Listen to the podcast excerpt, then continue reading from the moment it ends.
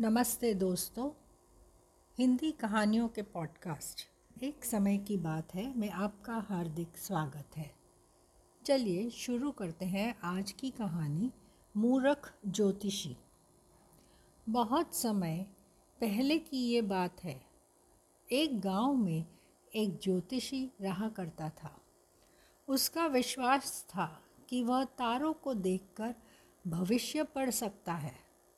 इसलिए वह सारी सारी रात आसमान को ताकता रहता था। गाँव वालों के सामने भी वह अपनी इस विद्या के बारे में ढींगे हाका करता था। एक शाम वह गाँव की कच्ची सड़क पर पैदल चलता हुआ अपने घर की ओर जा रहा था। उसकी नज़रें आसमान पर चमकते तारों पर जमी हुई थी। वह तारों को देखकर आने वाले समय में क्या छुपा है, यह पढ़ने की कोशिश कर रहा था।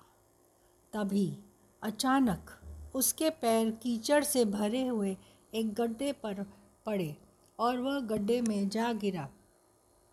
वह कीचड़ में लथपथ हो गया और किसी तरह गड्ढे से बाहर निकलने के लिए हाथ पैर मारने लगा।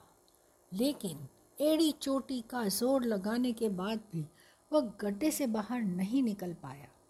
सारी कोशिश बेकार जाती देख वह सहायता के लिए चिल्लाने लगा। उसकी चिल्लाहट की आवाज़ सुनकर कुछ लोग दौड़े दौड़े वहाँ आए।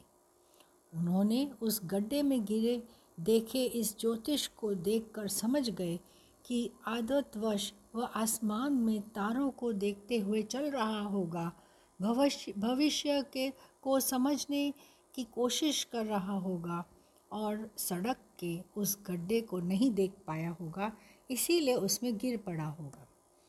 उन्होंने उसे बाहर खींच कर निकाला और कहा उससे, तुम आसमान में तारों को देखकर भविष्य पढ़ते रहते हो और तुम्हें यह भी नहीं पता कि तुम्हारे पैरों तले क्या है। भविष्य की तलाश में मत भटको। जो सामने है उस पर ध्यान दो। भविष्य अपना ख्याल खुद ही रख लेगा।